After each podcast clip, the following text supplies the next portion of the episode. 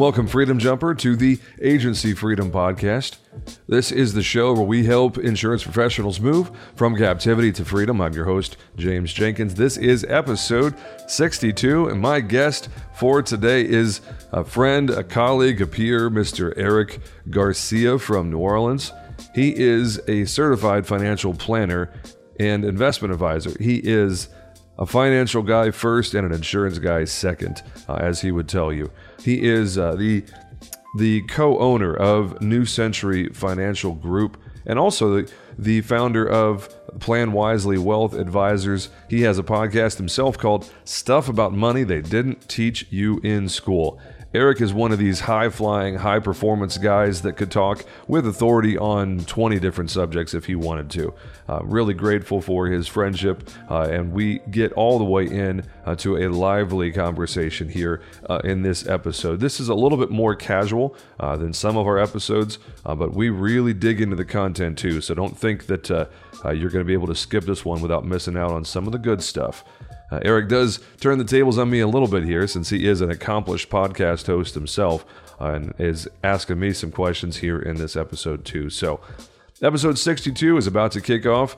Do us a favor, subscribe, and leave a review. The number of people listening on a monthly basis is about uh, 6,000 total downloads, almost 2,000 unique people uh, listening to the podcast every month. But if you look at our reviews, we're at barely 1% of those people. So, if you're one of the folks that has not yet subscribed and hasn't left a review, uh, what do we got to do? Do I uh, put on some tap shoes and dance a jig for you?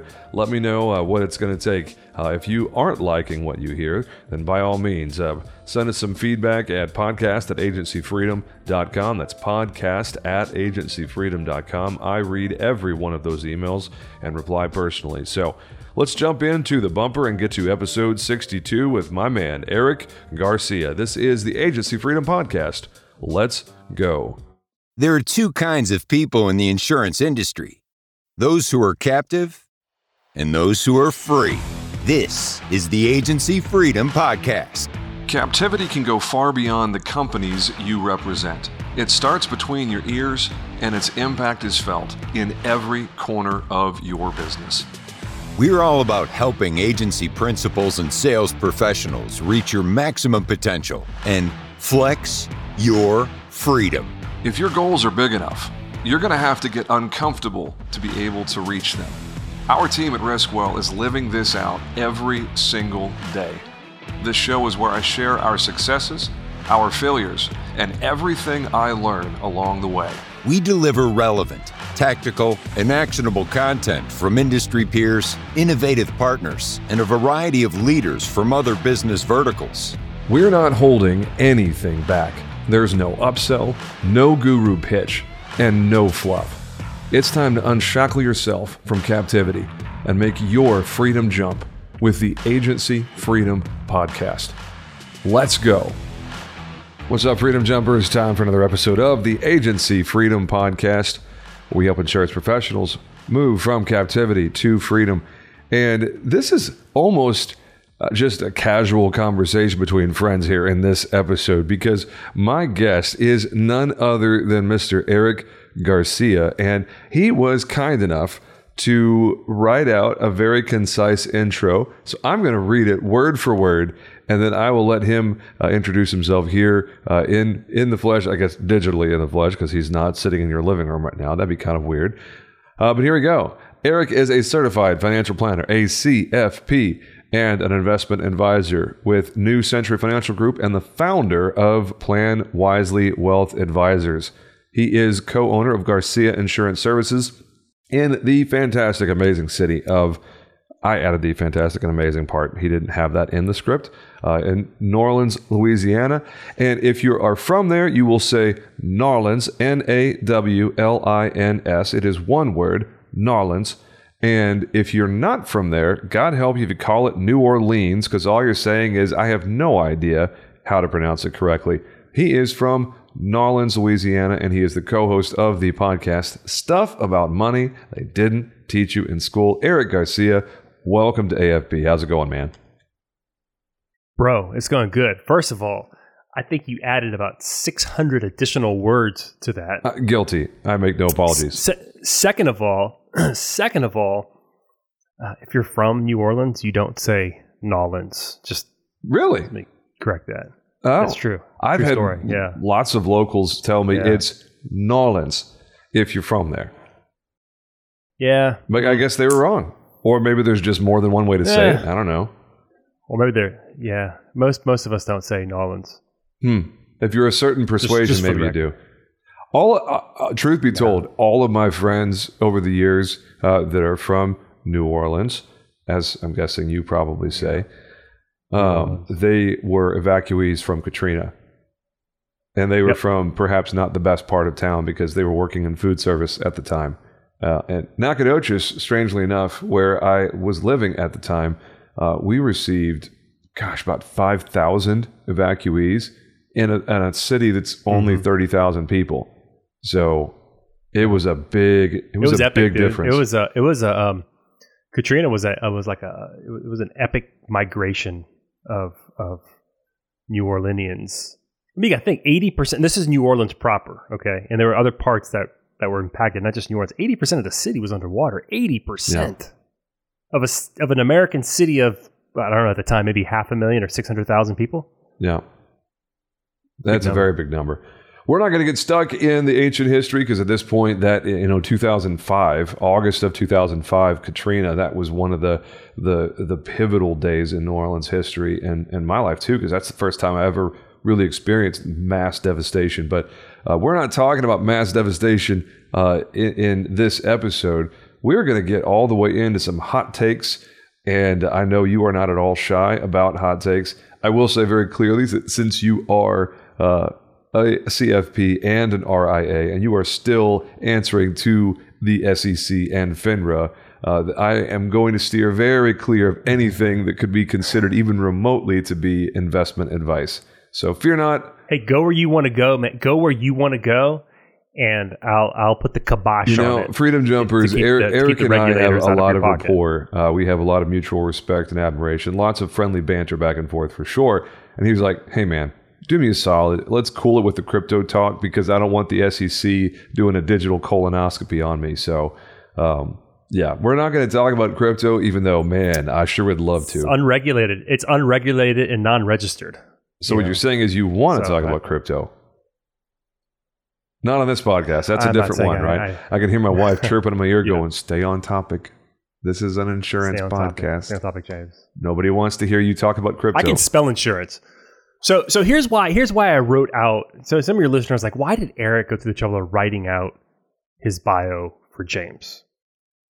I'll tell you why I wrote it out. Because I own an insurance agency. I grew up in the insurance space.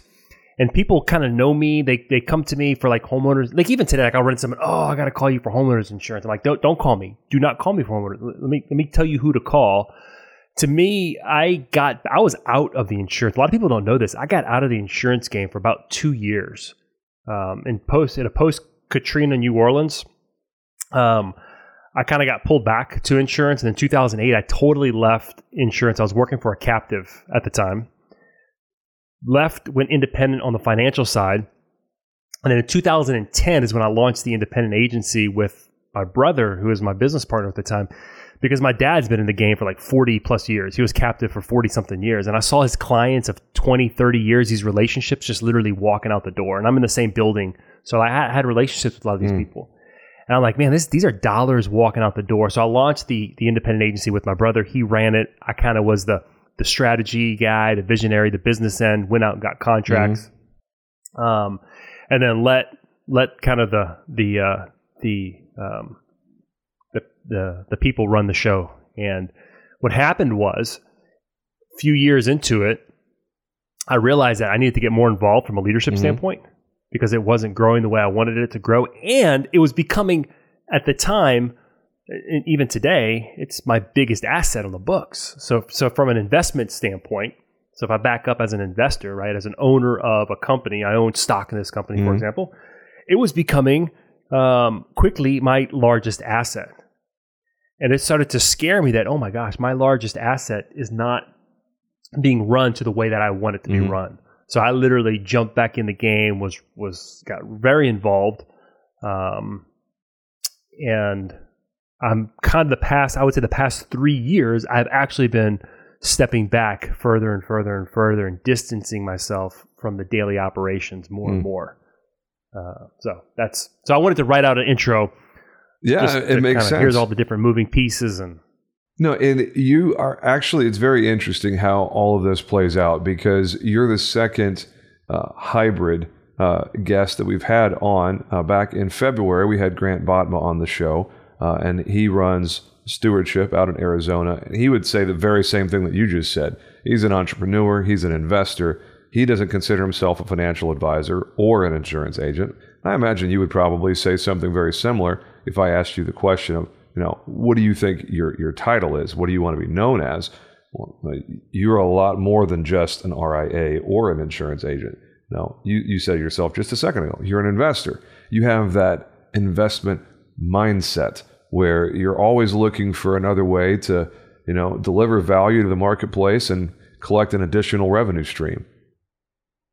Yeah, so here's how I would here's how I look at it. And I, I learned this this was this was kind of at that time where I realized I needed to be a little bit more involved in the insurance business. I went to dinner with um, at the time, I don't think he's practicing anymore. He was an estate attorney here in New Orleans, did a lot of high end work. I, I met him through a friend and um, he, he did we did some joint work together on the on the estate planning side and I was lamenting with him. I was like, "Oh my gosh!" At the time, my, my brother wasn't really producing well, and he's my brother's out of insurance. He went back to engineering. That was probably the problem is that he was an engineer trying to operate an Mm. insurance agency. But I was having I was having just I was he was giving me headaches. Like he wasn't producing, and I'm paying him this money. And and this is what the attorney told me. He goes, Eric, remember that you make money two different ways as a business owner. Number one, you work in the business. You get compensated for the work that you do. You trade your knowledge, your skill, your talent, you labor, and you get compensated for that. You, your brother, doesn't matter. You should get fairly compensated. How would you pay any person to do that job? Pay yourself that way. The second way you make money is a, in the business is you're the business owner. You make money through profit. I was like, oh, okay, that makes sense. So what a lot of business owners do wrong is they confuse those two roles. They think I'm the business owner, so I can just take money out of the business and make money, like because I can take profit out. Well, you have to leave money in there to pay people to actually do the work of the Yeah. business. And the problem was, I was paying money to someone to do the work of the business that they weren't doing the work of the Mm. business. If that makes sense. So now work's not getting done, and uh, uh, I have no money to pay someone to do the work, and the business isn't doing well. So we changed contracts around. We changed some stuff around. Um, he went his, And he then went, he left you know, back to engineering because he wasn't making easy money anymore to Yeah. do nothing. Yeah. Yeah. So I I make the majority of my money in the insurance business through profit. Yeah. I pay myself some for the work that I do. The most of it's profit. But I'll say this. On the financial side, so what I want to be known as, I'm a financial planner. I that's the work I enjoy. It gives me life. Uh, it is fun. There's nothing more fun than than seeing people make good decisions with their money. Uh, from an investment standpoint, so right now we're in this terrible, funky uh, market. You know, to have conversations with people, to see them stay invested, to see them excited about putting money in a down market.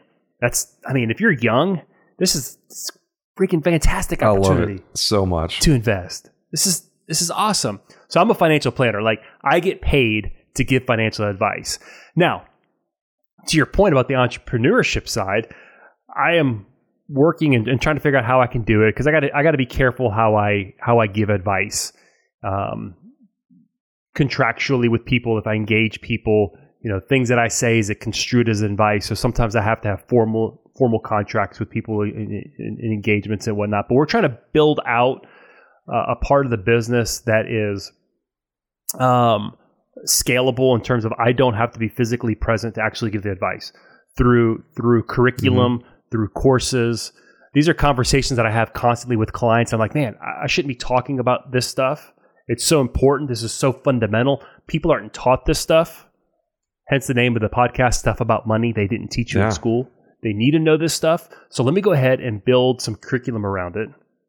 And um, maybe we make that a standalone kind of part of the business where I mean, you go online, you buy the curriculum, you take my course. You want to work with me directly, individually as a financial planner. There I am. I actually have my son. You'll appreciate this. My son, he's 18, just graduated from high school. Um, he, he's he's doing all my video editing right now. He is. I tasked him. I said, "Your summer job before you go to college is you have to write for me a curriculum for high school kids about money." Love that, man. So he's listening. He's listening to all my podcast. He walks into the kitchen this morning. You'll love this. He started working, so he's getting a paycheck. And he saw it, and he's like, and his eyes get big. He's like, "That's a lot of money." I mean, it's not a lot of money. To him, it's a lot of money. For him, it's Yeah. a lot of money. I was like, "What are you going to do with it, man?" He's like, "You know, I think, um, you know, Doctor Billy Williams talks about compounding Mm. because he was he was chopping up the the episode when when Billy Williams was on. We we're talking about. Uh, I- I'm guessing compound interest was a topic of. I can hear Billy's voice in my head right now. Compound interest. I'm just like, man, Yeah, man. that guy. It's it's it's money, making money. The Making eighth money. wonder of the world, baby. There's a, a, a New Orleans rapper. Um, I, the, he says in one of his songs, he says, "I used to work for my money. Now my money's working for me." Yeah. No, Right. it's absolutely correct, man. We uh we engaged with Don and Ro Polzinski uh, at RD Advisory Group uh, about a year ago, and we have spent so much time on the just the nature of money inside of an agency, like how important strategic decisions are for short term, but certainly for long term, just because of the the impact that they have on uh, long term cash flow, long term NOI, net operating income. It's like, well, you can have high growth or you can have cash flow. You typically can't have both. You got to choose. Do you want cash flow or do you want really high growth? You know, I'd love to hear your take on, on that. You know, the whole i- relationship between growth, reinvestment, and cash flow. Yeah. Oh man, what a fun question. I've never heard it asked the way that you asked it though. High growth versus high cash. You got to pick one. You can't have both of them because if you Uh, like take the cash flow out of the business, you're going like to stifle your growth. But if you want to be high growth, Man, you're a- not going to have a whole bunch of cash flow. This is actually interesting right now, um, and, and I'm going to talk about a current event right now and kind of come back to this if you Mm, don't mind. sure. On a little, little trip for it, here. man. So we look at the stock market right now. Stock market's getting its teeth kicked in right now, and if you look at the area that's getting its teeth kicked in the most, it's growth. It's these high growth Mhm. companies. Growth is funded typically through borrowing money, right? Well, borrowing just got more expensive. So if borrowing's more expensive, then presumably uh, uh, investments and, and raising capital is going to dry up a little bit. Um, so, or it's funded through through um, well, both debt and then and then just also people's own cash putting it in. So we're seeing growth kind of slow down, and we're seeing value or these dividend paying companies back in vogue, and they've been out of they've been out of favor for a long time now. But we're starting to, you know, people are like, oh, Exxon, Exxon's great, yeah, energy's doing really good right now, but no, I, I own it because it's the dividend. It's got a strong dividend. You're you're starting to hear people talk more about the dividend play Mm. again, right? Which is your cash Yeah. flow play. Yeah, growth and cash flow. So we're, we're starting to see that movement in the investment world. Uh, we started seeing it about a year ago, where uh, that cash flow became a little bit more more in vogue. But from an invest from a personal business standpoint, you're right. You can't. If I want cash flow, if I'm taking money out of my business, then I can't reinvest it. I can't go invest in really cool technology. I can't go invest in a new producer. I can't invest in a, a new CSR if I'm taking money out of the business. So, um, I think that business owners need to step back and ask a very, very, very important question before they even make that decision: Is what do I want? What am I trying to build? What do I want? What, what do I want to build? Like we start businesses without any idea of where we're going, and, and I get it. We got to make money, but at some point, maybe in the first year or two of business, it's like, dude, I'm going to do whatever I need to do to put revenue on the books. I get it, but at some point, you got to stop, sit back, and say, what am I trying to build? Because that's going to dictate if I'm high growth or if I'm cash. Well, it goes back to your vision, right? Like, what what do you want this thing to look like? Is this a uh, a lifestyle agency where you just want to have enough money and be successful enough to play golf as often as you want? Maybe for you, it's once a week, once a month, twice a month, who knows? Or are you trying to build an empire Are you trying to build a legacy play, something to be multi generational? Or is it a pump and sell play where you want to get this thing really fat over the next five years and you know sell to private equity for a nice multiple? Depending on whatever your goal is, is going to dictate the daily decisions that get you there. I, I, tell me what you think about this. You talk to a lot of insurance people. I talk to a lot of um, agency owners. I, I that's kind of a, become a niche market for obvious Mhm. reasons. Owning an agency and, and understanding the Yep. grind of, of owning an agency. Agency owners have kind of become a bit of a niche market for me from a planning standpoint, investment standpoint. I talk to a lot of different a, a lot of different agents out there, and I hear I hear a lot of agents say, "Yeah, you know, kind of that lifestyle play, Yeah. right? Like, I just I just really like insurance, and I get that, but like, part of me doesn't buy it. Part of me is like, no, if you have the option, don't you want to build this thing so that one day you wake up and you're like, I'm sick and tired of dealing with hurricanes. I'm sick and tired of dealing with underwriters. I'm sick and tired of fill in the blank with whatever you're sick and tired of in your Yeah. agency. I think I might want to walk away. Or you know what? I think I might want to just pay someone a lot of money to run this thing Yeah. for me. And I just want to walk away. You know, it's like, I, I think we like don't we don't freedom, st- huh? We don't start freedom. We don't start businesses if if you want to if you're a producer agency owner and your vision is yeah I want to play golf once a week and I'm happy with that. Do yourself a favor. Go find another agency and work for it and, and, and negotiate yourself a really good contract if your goal isn't to eventually sell it. Because why the hell else would you put up with all the headache of operating an Yep. agency if you didn't have a goal in mind to sell it one day or to build it into an asset that you could sell one Yep. day? All the amount of mental and emotional energy that you spend operating your business and cost, why would you put up with it if you're not planning on selling it one day? Yeah. Well, when we had Matt Namoli and Zach Gould on, uh, they they sold GNN uh, to the Hilb Group uh, for a very nice number. Uh, I, I think about three years ago, if my memory serves correctly. And he said something very interesting. Uh, he said, "Everybody sells at some point. You know, you're either selling to you know someone who's buying your agency, or uh, you know you're selling to you know a generational play, or you Mhm. hold on too long and you end up selling because you have to because you have no other option and you're selling at a discount. But we only get one life, and everybody sells eventually. It's just a matter of how you sell and how much you're paid when you sell. Yeah, I, I think that agency owners should build their business as though they're going to sell. Whether that's part of your plan Yeah. or not, you should operate your business as though you're going to sell because something's going to happen one day and you're going to realize, like, maybe I do want to sell. And then you're going to look at your books, you're going to look at your contracts, you're going to look at your business, and you're going to say, you know what, it's going to take me a couple of years to get this cleaned up before I can Yep. sell it. I had a, a restaurant owner, uh, they weren't a client, they were just a friend. And she did a lot of catering and she did a lot of stuff off the books.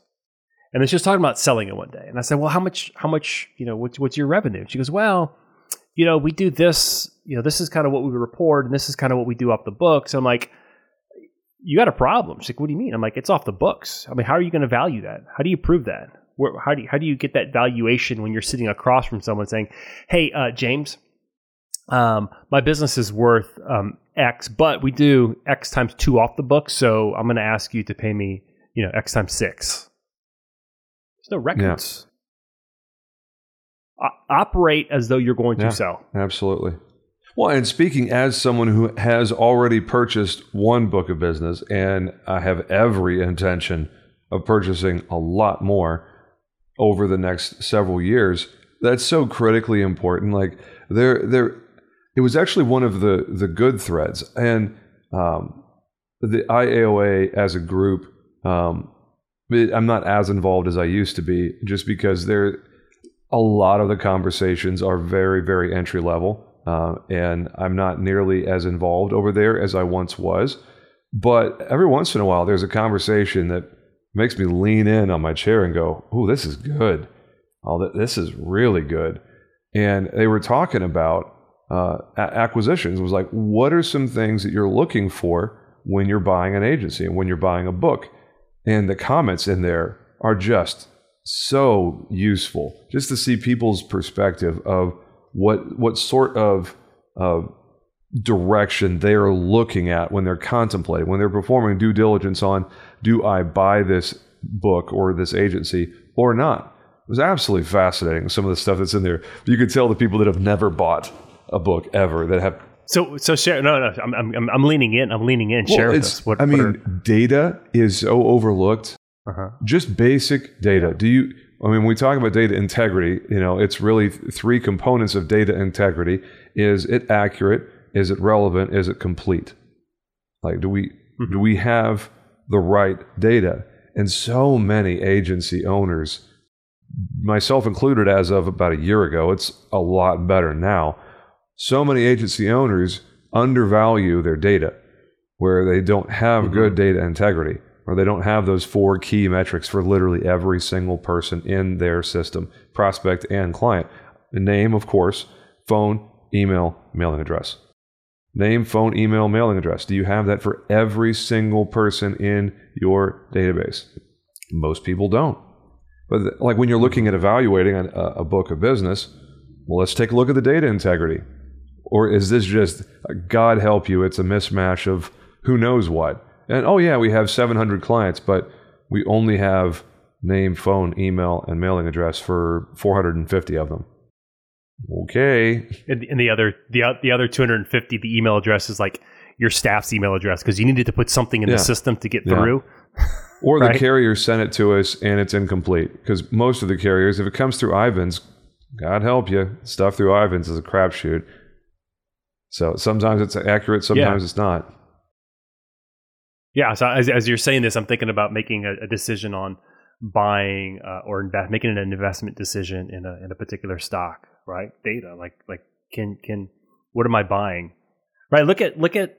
I mean, look at Elon Musk right now. And if you're if you're kind of watching the whole uh, the Twitter saga, whole, uh, Twitter, and I'm kind of watching it kind of at a distance. Yeah. I'm not like totally into it, but like is in it, and then, then like we wanted he wanted more data. Like how many bots are we yeah. buying here? Like what what am I really buying here? Like what what do you own? What do you have? Like what's your no, that whole yeah, saga was so interesting because I have no interest in talking about politics on my show, so I'm not going to be getting into the liberal versus conservative, red versus blue, or whatever.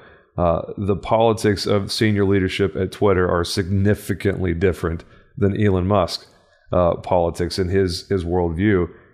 So to watch a company that really does not want to be bought by this guy, and their board of directors really don't want to be bought. But then he comes in with a giant bag of cash and plops it on the table and is like, here's my value per share. And they go, we have a fiduciary liability to take his offer. Crap, I don't want to take his offer, but I have to because I'm a fiduciary. It's like it's it's so interesting to watch it all play out. Gee, look at you using big big fancy words fiduciary. Well, I mean, if you're a board of direct, if you're on the board, you have an obligation, a publicly traded company to your shareholders, whether you like the person or not, whether you like their vision or not. When they put a big fat wad yeah. of cash on the table, you you have an obligation to accept it, whether you want to or not. Yeah. So we, we, we got we got we we digressed Sorry, here. I took you in a um, different so direction. Data, so data. No, I think I think I took you there. I took you there. So Sorry, we're talking about data. Ahead. So like agency owners need to know their data, have clean data. What, what's something else that people are saying? The the the mix of the carrier relationships. Uh, who do you have mm-hmm. in your book?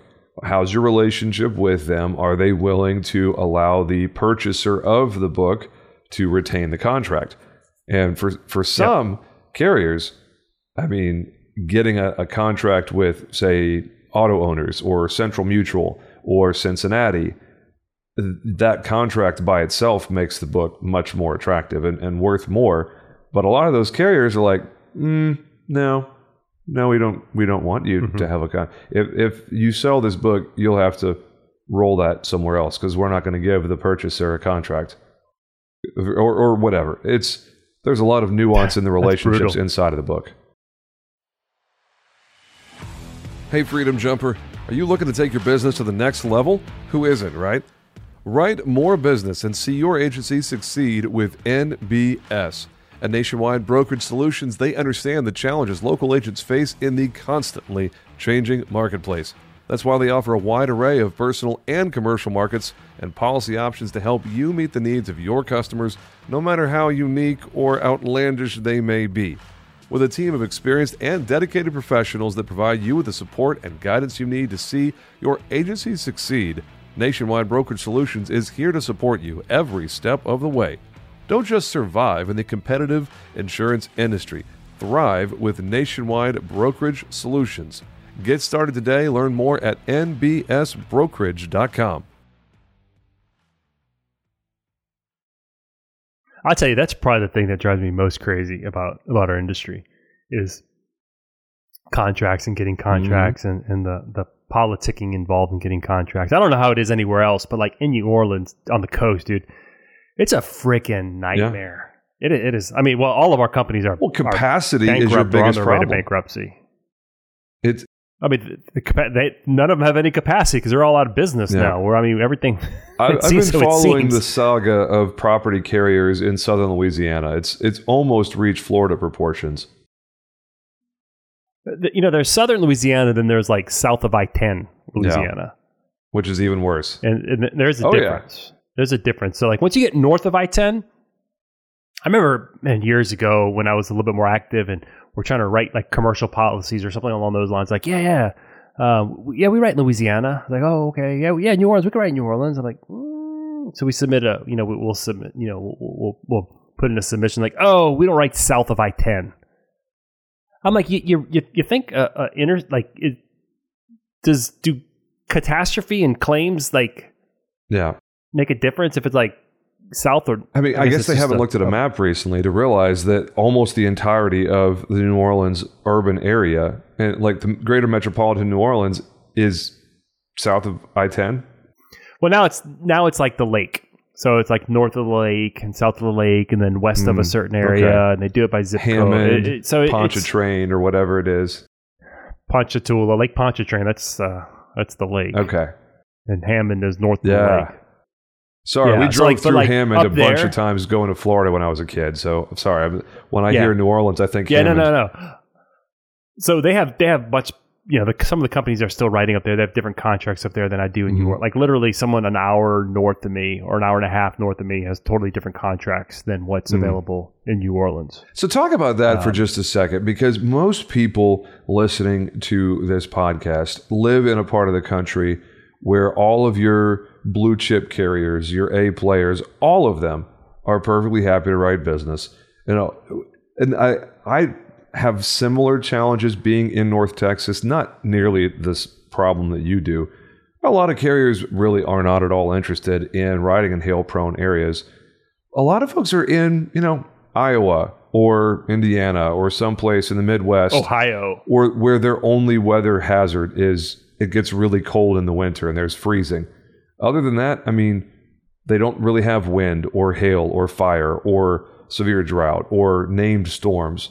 So a lot of folks probably don't appreciate the challenges that you face that really anybody, Bradley Flowers, anybody else who's really big on the coast, um, talk about that for just a second. What is it like?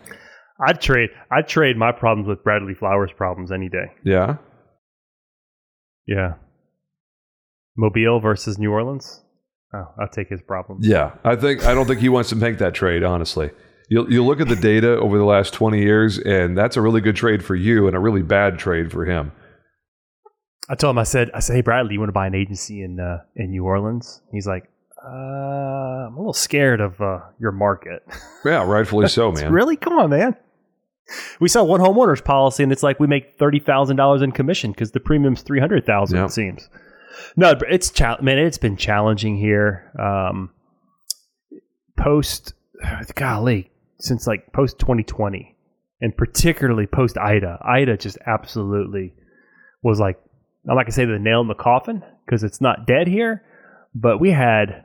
I mean, you, you probably seen you probably saw the storms that hit West Louisiana. Hurricane Laura, I think it was in 2020, devastated the Lake Charles area. Um, but I think we've been we've been hit by like seven named storms in the past like two Yeah. years. So the amount of losses that these companies have incurred. I mean, literally, we've had four four companies go into receivership this year Mhm. alone. Um, there's another And one for that people that aren't familiar with that term, receivership is basically the insurance carrier version of bankruptcy protection, uh, where you're Yes. basically you're put into a custodial relationship with a third party. Most of the time, your reinsurance is involved to some capacity, and then they start liquidating assets and start shutting things down unless there can be some sort of a book transfer. But if you hear receivership, think bankruptcy protection for insurance carriers. Mhm. Sorry, I, I figured that And was for us, it's like- I didn't know what receivership no. was until like two years ago. No, that was good. That's good. I, I, that's a, a really good definition. Um, so, and it and it happens like this. Well, you know, we're waiting for the judge to put them in receivership. So it's like, okay, what do we do with this business? Well, we think that there's going to be a company that's going to come into the market and absorb those policies, so you don't have to rewrite them. Okay, so you're kind of in this Wow. limbo. And then all of a sudden, it's like, all right, they're in receivership. You have 30 days. All the policies are being canceled on this day. And then you're like, well, is this company going to take the business or they're not? Mm. So, I mean, we're we're in the middle of rewriting over 100 policies. We have 30 days to rewrite 100 policies. And how do you explain And this then there to the question- insured? What's your what's your talking point there? I don't, even know, man. I I personally not having these conversations with clients. I actually You have had people to have for one that? yesterday. By I well, um, I don't.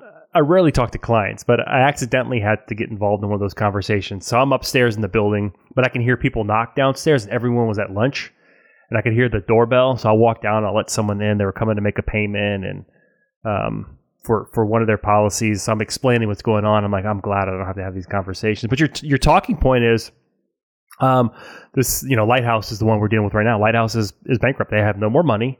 They're canceling your policy effective this day. You've got no choice but to Yeah. move it.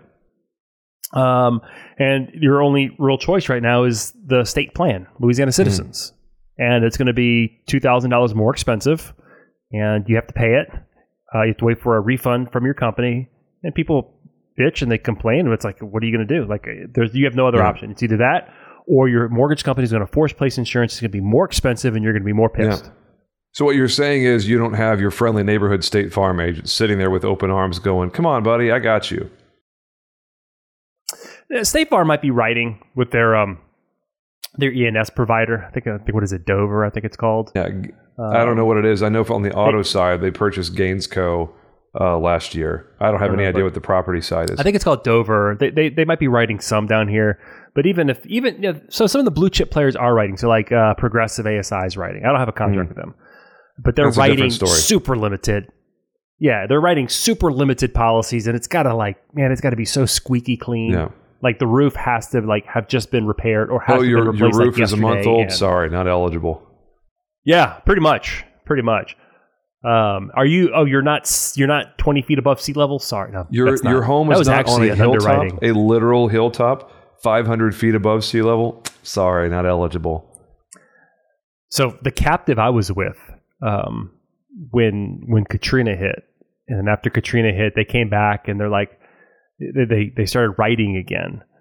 But one of the underwriting guidelines was the house had to naturally be 20 feet above sea level, meaning not on stilts or or on a or not a, not above ground or Mhm. anything. So they're like, no, no, we're writing, and yours like, we're no, y'all aren't writing. Y'all aren't giving us product to write. No, no, no, we, we write. We we can write. We the house has to be twenty feet above sea level. I'm like, have you seen a, a, a topographical map of New Orleans?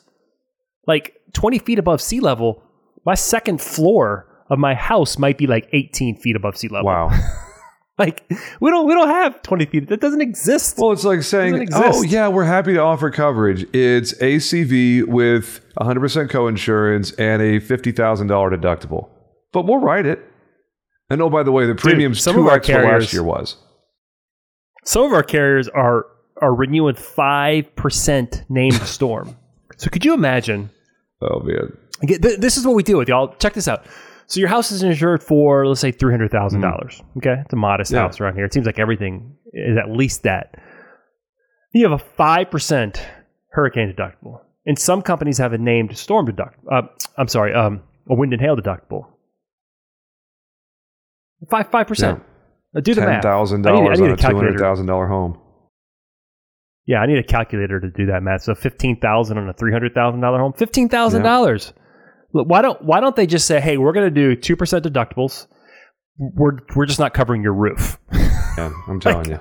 Is that is that AOP down there, or is it just wind, hail, name, storm, what? Because I have a hard time telling you know we- grandma, oh. I'm sorry, your water heater exploded, but you have a five percent deductible, so until you have ten thousand dollars in damage, your insurance doesn't Yeah. even really exist. You're getting into areas that are that that's um. Sorry, you're a financial advisor first and an insurance days. agent second. My bad. No, like I don't like I don't know the. First of all, when we were able to write, we might have had like 15 carriers. So like literally, you're you're balancing 15 underwriting guidelines. They're all a little bit different. So some some some were percentages for AOP. Some where you could have you have like a flat deductible for AOP.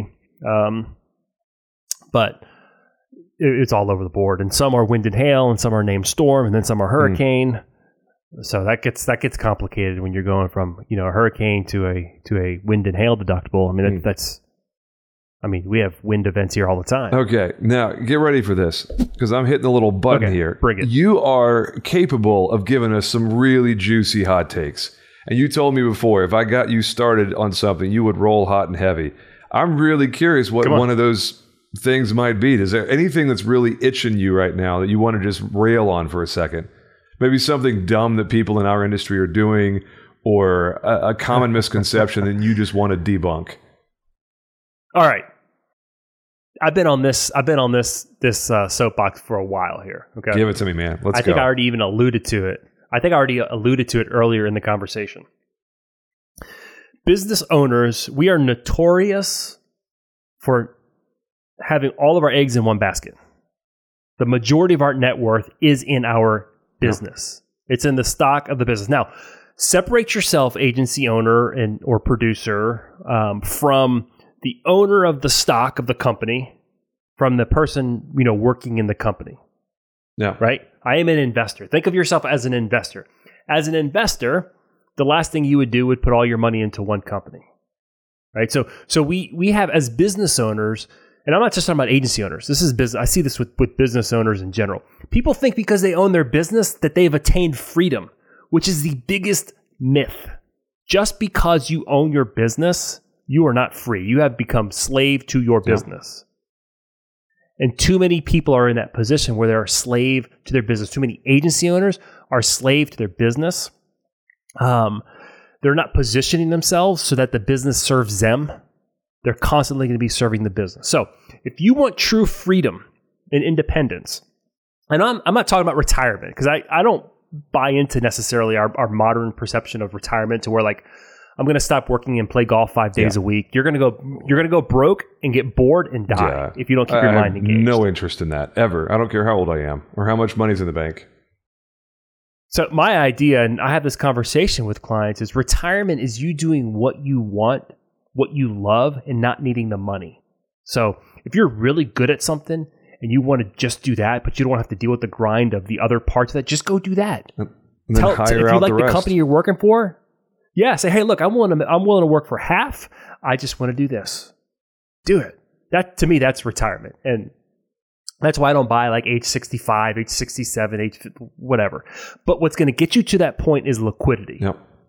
Is liquidity, and when I say liquidity, I mean money, assets that can be turned to cash relatively easy. I'm not necessarily talking about real estate because real estate's illiquid. If you have enough that's producing cash flow for you, that's cool. But if all your real estate is in one area, then you got a problem because then you're subject to, you know, hurricanes or subject to increases in insurance. And all of a sudden, a hurricane comes through or a, a hailstorm goes through or an area gets hit with a rate increase and you're you're all of a sudden see your cash flow drying up or whatever the case may be whatever the case may be.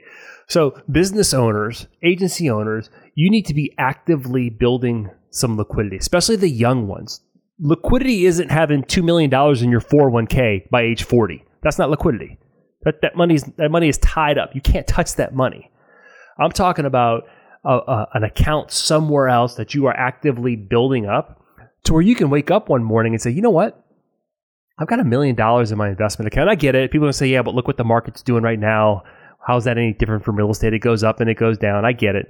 Um, th- th- there is there is a there is an absolute difference, and I'm not anti real estate at all, but there's an absolute difference between having a million dollars in a investment portfolio versus owning a million dollars of property and all the stuff that goes on Oh, with yeah. having to own property. Yeah, but I hire a management company. Okay, then all of a sudden you're not making as much money as you originally thought in real What's estate uh, because you what- have a what's your take company. on owner finance notes? Because the the note game is something I am very interested in as we continue to diversify our own holdings and where we're acting in, in effect as the lien holder, but we hire a servicing company to you know act like a mortgage company, so we don't have to. It's basically like being a tenant, but without So- a tenant, a, a landlord. So you're say. talking about financing well, for like buying a people who are note, buying. buying off the the note on a property and having someone purchase it through you, where you in essence are the lien holder. Yeah, I mean, at the end of the day, every every investment you do, i it's it's a question of risk. Okay, so so you're buying this note. That what are you paying for it, and how much are you Yep. getting for it, and can your capital be doing something better somewhere else? That's what it comes Mhm. down to. Yep. And if you can, if you can, um, I, I'll give you. This is kind of a, a similar but not quite scenario. So I was talking to my kid about this. My my kid's 18, and um, he's was it on this podcast that I was just talking about him Mhm, working yeah. for me? Did I mention it? Yeah, about 20 minutes I- ago. I- okay, I am. all- I, I have a lot of these Yeah, conversations. you're you're very important. And- no, no, no. People very know me. No, people know me. Oh man, Um, sorry. Go uh, if you don't stop so- me, I'm just going to quote so- Anchorman for the next three minutes. So go go on. Go for Your it. son. So we bought him a car last year, and I bought my wife a car last year. His car was zero percent financing. Had to, had to finance it for four years. My wife's was like seventy two months, uh, one point nine percent or something like along those lines. Now, I hate the idea of financing cars for seventy two months. It'll probably be paid off before that, maybe. I'm not sure. But what I was telling my son was our intention was to put all put a bunch of money down on his car and pay it off as soon as possible. But it was zero percent interest. So in turn, we took all the money and put it towards my wife's car, so that we'd be paying less less Yeah. interest. Um, so your question about notes is, man, where where can I get that? It's it's arbitrage, right? It's like where can I Mhm. make where can I make the spread? And the spread is the So- word. That was the word I was going to come back to. It's interesting that you went there too. So is it is it from a from a diversified portfolio? Sure. If you know, I wouldn't have all. I mean, it also depends on who you know who's paying you. Like how credit worthy are Yeah. they? How how how how steady is that? Typically, that for the, for people through? that are interested in this, and um, I've spent a lot more time than I care to admit researching this because I, I intend to do this for you know part of our our nut is uh, your your typical buyer of the of that property is someone who has good cash flow, they have a good job, but they're not credit worthy through conventional financing for some reason, whether it's uh, you know a foreclosure on a previous property due to something outside of their control, or you know divorce or whatever. Uh, they're, for whatever reason, they're not able to get secured for conventional lending, so they intend to look at um, the seller finance. A lot of times, you'll you'll see it, you know, owner finance or seller finance. They're interchangeable terms to a large extent. Mhm. So And and I, I would say that scenario, you have a fair amount of protection. It's like a bank loaning you money for. I mean, you're basically the the asset bank. is collateralizing collateral. the loan itself. Yeah. So you do have a fair amount of of of protection if they you know decide not to pay. No, you. I know that's a random I think question. it? Sorry to take you in that direction. I no, dude, that's I love questions like that, man. This is the stuff that I love doing. I I don't think people, I don't think business owners do this often enough. Just sit back and have conversations like this. I've like I tell some of my clients, my my business owner clients, when they say, "Hey, what do you do for me? What am I getting for the fee that I'm paying you?" Sometimes uh, I'm your thought, I'm your thought partner. What does that mean? That sounds so stupid. No, like literally, you're going to bounce business ideas off of me sometimes and I'll tell you if they're they're stupid. Let me tell you a story. I'll tell you a story about that. Got a client. He um this is one of my earliest clients, dude. I did life insurance for him and his family like 15 years ago, and he's still with me. And I've I've seen him through a couple business purchases, a couple partnership breakups. um, a, uh, the selling of two businesses. And about five years ago or so, he came to me and was like, "Hey, I want to buy another business." He's, he did some franchises. I want to buy this this franchise with these two partners. Like, okay, what's it going to cost? So he kind of run through the numbers for me, and I'm like, "Oh, they want you for your cash." He's like, "He's like, yeah, they they need me for the cash." I said, "Okay, so you want to take all your cash?" And at this time, he was doing everything that he needed. He was funding his lifestyle, all his savings. Um, he was in a really good place financially. Um, so he's so I said, okay, you want to take all your cash and put it on this business. Like what we talked through, like the what are the chances of it succeeding, and um, and this is what I told him. I said, all right, you took your risk, it paid off, and you're funding everything that you need to fund and more right now. You got an asset that's growing. So the question you have to make a decision on is are you willing to take that same amount of risk right now? If it fails, can you cover the additional note that y'all are borrowing without impacting everything you've already built? He kind of thought about it. He's like, he's like, no. I said, that's your decision yeah. right there. You took risk. It paid off. You're making money. Do you want to really take that risk start again? over again if it, and risk the whole thing that you built? And it wouldn't have been starting over with a new with a it new venture. starting over. Yeah, but it was it was if that venture fails, yeah. if that venture fails, and you got to tap into your other cash flow a few thousand dollars, and it's going to impact your lifestyle. You're not going to save what you want to mm. save. He ended up not doing it, and the venture fell through. And he was like, "Man, I'm I'm so glad that we talked through that." Awesome. So I think most business owners, you say you're taking me down this this place. Like I, I love this thought partnership. I yep. mean, I think that every business owner should have an advisory council. You should go out and find people who are smarter than you, and you should ask them, buy them lunch once a quarter or twice a year, and just bounce ideas off of them. No, that's fantastic. And the only thing I would add to that, what you just said, is smarter than you in a certain area.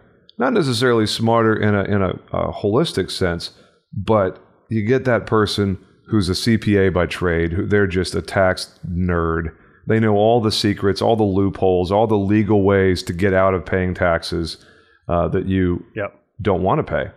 And uh, or or someone who's just going to play devil's advocate with you and say, "Hey, that idea you read about willing. in that magazine, here's where it could fall apart." Yeah. Yeah, someone who's someone who's. I remember I called um, Rob McCarthy. I don't know if you know Rob. He's in. Um, know of Rob. I don't know Rob him does, personally. Okay, yeah, Rob's doing executive lines for RPS. He's in he's in Austin mm-hmm. now. But uh, this was when when Rob, was working in the family agency up in New York. I met him at a brain share years mm. ago. And man, like I, am a visionary man. Sometimes I get lost. I get lost kind of in the clouds. I'm constantly thinking about what what what can I do? What can I do differently? And sometimes I can lose track of the day to day. So I reached out to Rob once and I said, dude, I need you know, we've met a couple times, we've talked a couple times. You, are so direct, and I and I are you willing to hold me accountable for the next three months? Here's my objectives. I had it out. These are the things I want to accomplish in the next three months. I need someone who's not afraid to like, you know, tell me, call me to the carpet, keep me accountable. I was like, I'm willing to do the same for you, but I'm asking if you do it for me. And he's like, Yeah. So we kind of formed our, our like our own little separate little like little mastermind, little mastermind accountability. Like. Yeah, but I just needed somebody who wasn't going to be like, "Yeah, Eric, that's a great idea." Like, I don't need you to tell me it's a great idea. My business partner on the financial side, he's he's he's um. If you're a track, you're a traction guy, right? Yeah, absolutely. You're a traction. Okay, so I, I'm the visionary. He's more of the integrator. So he, I'll share an idea with him, and he'll be like, dude, are you serious? Let's let's finish what you decided to do last no. week. I'm like, that's a good point. That's a good point. So we we do need those those people who are going to create friction for us. I I too am a visionary. Uh, my wife would say I'm hyper visionary and not very good at daily execution and and the finer details of things, which shocks mm-hmm. exactly zero people that know me well. But Addie on my team, who is recently promoted her to operations manager just in time for her to go out on maternity leave. She's currently on maternity leave as we speak. It doesn't come back until August 1st. But in our office, Addie is that person. Man, how long how long does it take to have a baby? Goodness yeah. gracious. No, I'm kidding. No, that was a decision that we made of it's painful, believe me, not just for the checkbook, but I mean, Addie is such a rock star, and having her absent during these crazy months most people get slow in the summer. We we get big in the summer. We get busy. Uh, there, I said that B word. I hate the word busy. It's one of my least favorite words because it means nothing. Because it means everything. Depending on who you talk to, busy means fifty different things. Sorry, we are. Are I don't I don't know what you just said, but carry on. I totally just rabbit trailed all over myself, didn't I? Our our workload increases significantly in the summer because we see it as an opportunity to, to go hard when we know that the competition is taking it easy. Uh, it's a great way to gobble up a little bit of additional market share. Um, but we, we made the decision at Riskwell to pay, uh, if you're outside of one year of employment, uh, you, you get 12 weeks of paid maternity leave at uh, whatever your full average was uh, for the preceding uh, 12 months. So painful and, and difficult, but it speaks to the way that I want to do things as a company. Um, so the, the, the role that Addie is in, and I'd love to get your take on this because it sounds like you have a lot of similar, um, you know, profile markers that I do. But Addie is the 1st mm-hmm. one to say, "Hold on a second. Now she's the first one to go. I don't know about that. How, how about you? Uh, you have some follow through on that great idea that you laid on us a month ago that you have left at 70% complete. So, mm-hmm. yeah, don't like getting called on the carpet, but sometimes it is so good for the team. You know, the worst thing that can happen to you as a leader is to look back and no one's following you. Let that sink in for a second. Mm. Just to look back and nobody's following you sometimes when you're a visionary, sometimes you have to to make that conscious decision to say, you know what, I, I need I need to let people catch up to me. Mm. I need people to catch yep. up. And I think part of that is to the extent that you can, right? You're, at the end of the day, you're making the decision. It's your investment. It's your money that's at risk. You get to make the call. But how can you, as a leader, invite your team into making the decision that you feel is best for the team. I don't, right? I don't do disagree with them, that. How do you how do you involve them? How do you involve them? Uh, and I, th- I, think it's it's it's you know if you want to do something, uh, a good example is I remember talking to uh, Bradley Flowers about hiring, and he says he doesn't make the final decision. His team has to be unanimous, mm. and he's got a process about how. I think he might have talked about this in uh, in Denver at the um, One City One City World Tour. Um, or he, it could have been one of his podcasts where you know he's he's got a process about how how he interviews. He's he's a very small part of it, and um, they interview the person as a team, and the team makes the final decision. But he has to agree to it. Hmm. obviously, if he doesn't agree to it, that's not unanimous. Yeah. But I think how do we involve how do we involve our team in in some of the direction that we want to go? Yeah. Uh, giving giving them some authority. Ownership of their space, I think, is critical. That's it's a good first point, and you know, having one of the things, and we follow traction almost religiously. I I, I love ninety percent of it. Um, but that that ownership of your role of the decision making process, uh, the decision itself, the results, and then the consequences of those results. Like that's one thing I think a lot of agency owners miss because they'll give someone ownership of the the task, but decision making sometimes too. Outcomes more rare but the consequences from the outcomes. Like if you make a decision and it doesn't work out, you're the one that has to clean up the mess. I'm not going to come in riding a white horse and save you from your bad decision. That's going to be you. I, I think that's something that a lot of folks miss. Yeah, it kind of sounds a little bit like um, good parenting is there's natural consequences.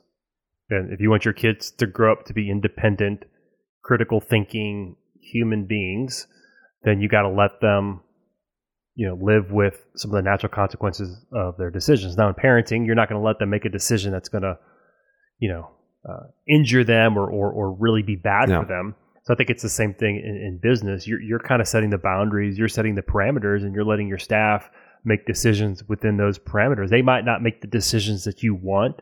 They might not make it they might not do it the way that you would do it. But is the job getting done and is it is it getting done well and if it's getting done well then who cares if it's the way you would do it they did it they now have ownership in yep. it they're more confident and you my friend did what a successful business owner does you just duplicated yep. yourself And the more you duplicate yourself in your business, guess what you just got? Free time. Freedom. Free time. Love freedom. it. Freedom. You have just you have just released yourself from a little bit more captivity mm. Because some because you are not needed. You are speaking my language, my friend. That's hard, man. That look, man, that's hard because most business owners, we're you know we're we're we're alpha, right? We're we're type A. We're like we we want to be in control. We want to be in the lead. So we want to do it all, man. We want it done the way we want, how we want, when we want it. Set the parameter. Let your team make decisions. Let them live out the consequences. And then and then man, when you're when you duplicate yourself, God, so beautiful. Now I'm gonna we're we're coming up on an hour here in about three minutes. I'm gonna ask you one more question, and then I'll hand you the mic, and you can you know finish up with anything that's on your mind. Uh, I'm intentionally drawing you off sides here, and I'm I'm not sorry for it. Uh, one of the one of the most oh man uh, one of the Are you are you are you going to crypto NFTs? no are we no going no, there? no not even worse Okay. than that way worse than that Oh, Uh, perfect. One of the most well known and famous, or infamous, depending on who you ask, financial advisors, quote unquote, is Dave Ramsey.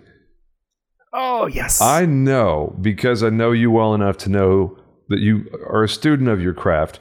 There is probably a list of grievances that you hold against Mr. Ramsey where you're like, you know what, some things you get right, but on this one, jackass, you are so completely wrong.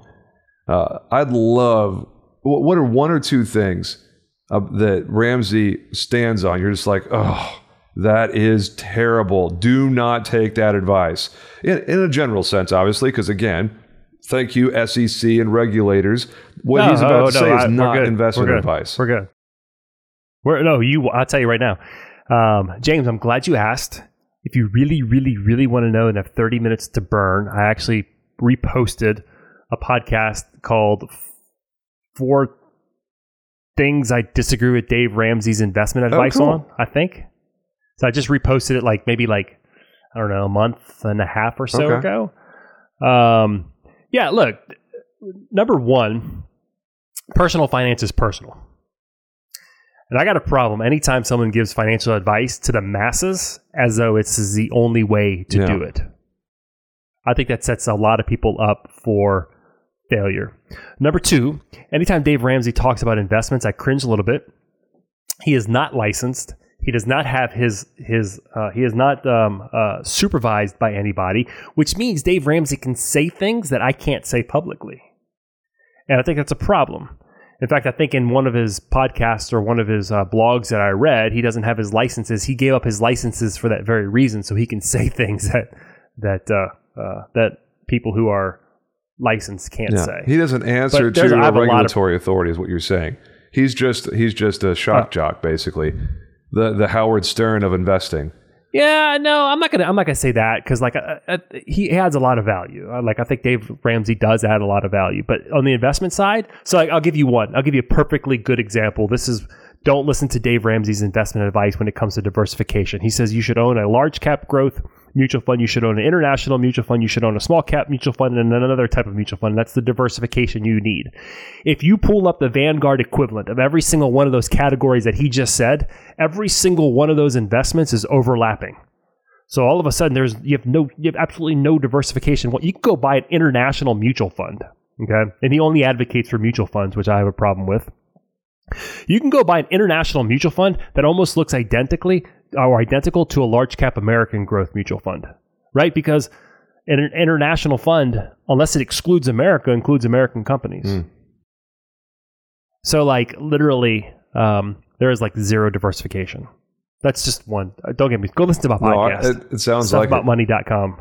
Right. Yeah, w- what You're gonna, you're gonna get me all fired up when you, you say you have three minutes and then you're gonna ask me a question about Dave Ramsey. That is unfair, dude. Again, I make no apologies at all. I thought it would be enough to to tease people. Uh, if you want to shoot me a link to that podcast, I'll include it in the show notes for if somebody wants to uh, you know, listen to 30 minutes of railing against the evils of Dave Ramsey's advice.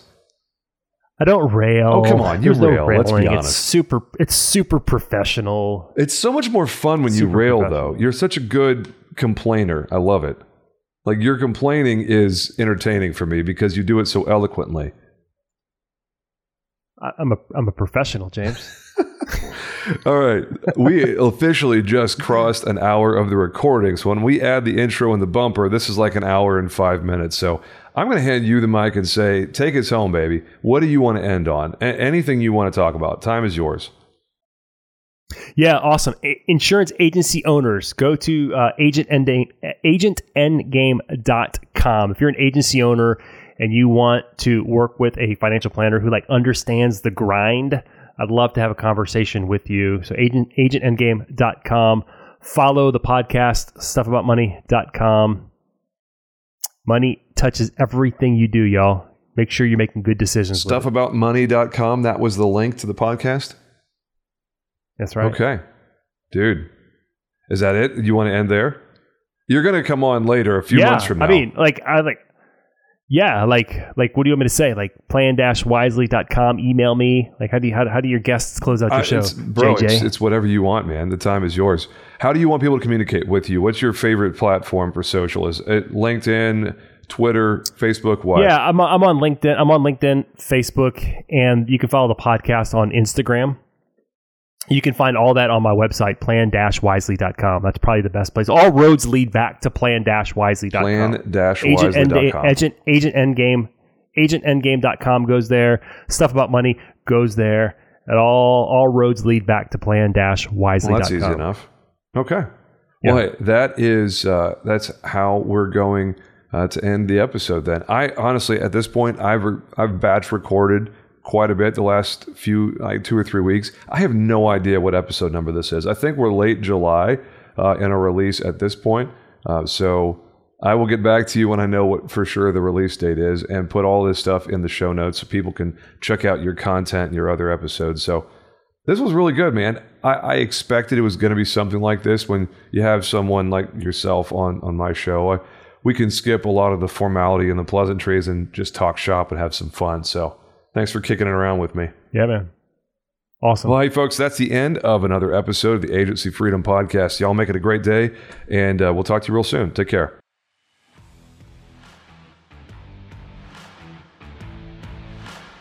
Thanks for listening to the Agency Freedom Podcast. Please subscribe to AFP on your favorite platform to get automatic updates with every new episode and help other people find us. If you like what you hear, please drop us a review and tell the world what you like best. Most importantly, please share AFP with someone you know who is still in captivity. They'll thank you later. Visit our website at agencyfreedom.com to get access to exclusive content and announcements. Join our community on Facebook by typing in Agency Freedom in the search bar. Send your questions, comments, guest recommendations, and favorite grilling recipes to us at podcast at agencyfreedom.com. This is the Agency Freedom Podcast, where we help insurance professionals move from captivity to freedom. Until next time, let's go.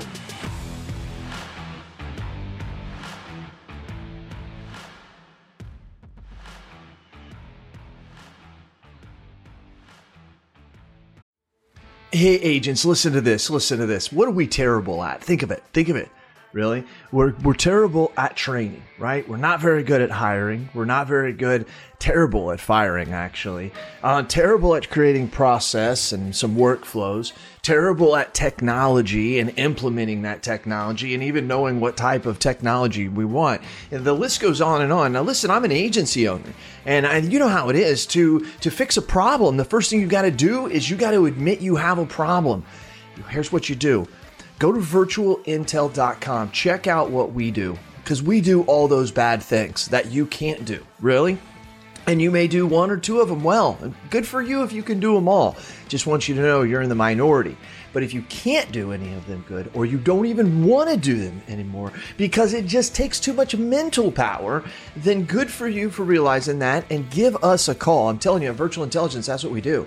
And where we specialize in high quality VEs, not virtual assistants. Look it up. Go to ChatGPT, put in what's the difference between a virtual assistant and a virtual employee. Enough said. I don't have enough time to go on and on about all the differences on this 60 second commercial. But you've got time to search it and look at it. That's what we do. We deliver high quality VEs. We mix the technology with it. We train them on the technology, give them and the technology to you, and you're off to the races. I'm not joking with you. You can call my agency at any time, ask for Lordland, and we do ask her, say, how fast are you able to do quotes? I've actually got a couple videos of it. That's right, we can do five to 10 carriers in one quote in three to seven minutes. So you give me an auto quote, I can do five to 10 carriers in three to seven minutes. How are we doing it? We're doing it through the technology of virtual intelligence. Give us a call, check us out. You can ask for me personally, I'll do the demo for you. Who are they? Cast certified.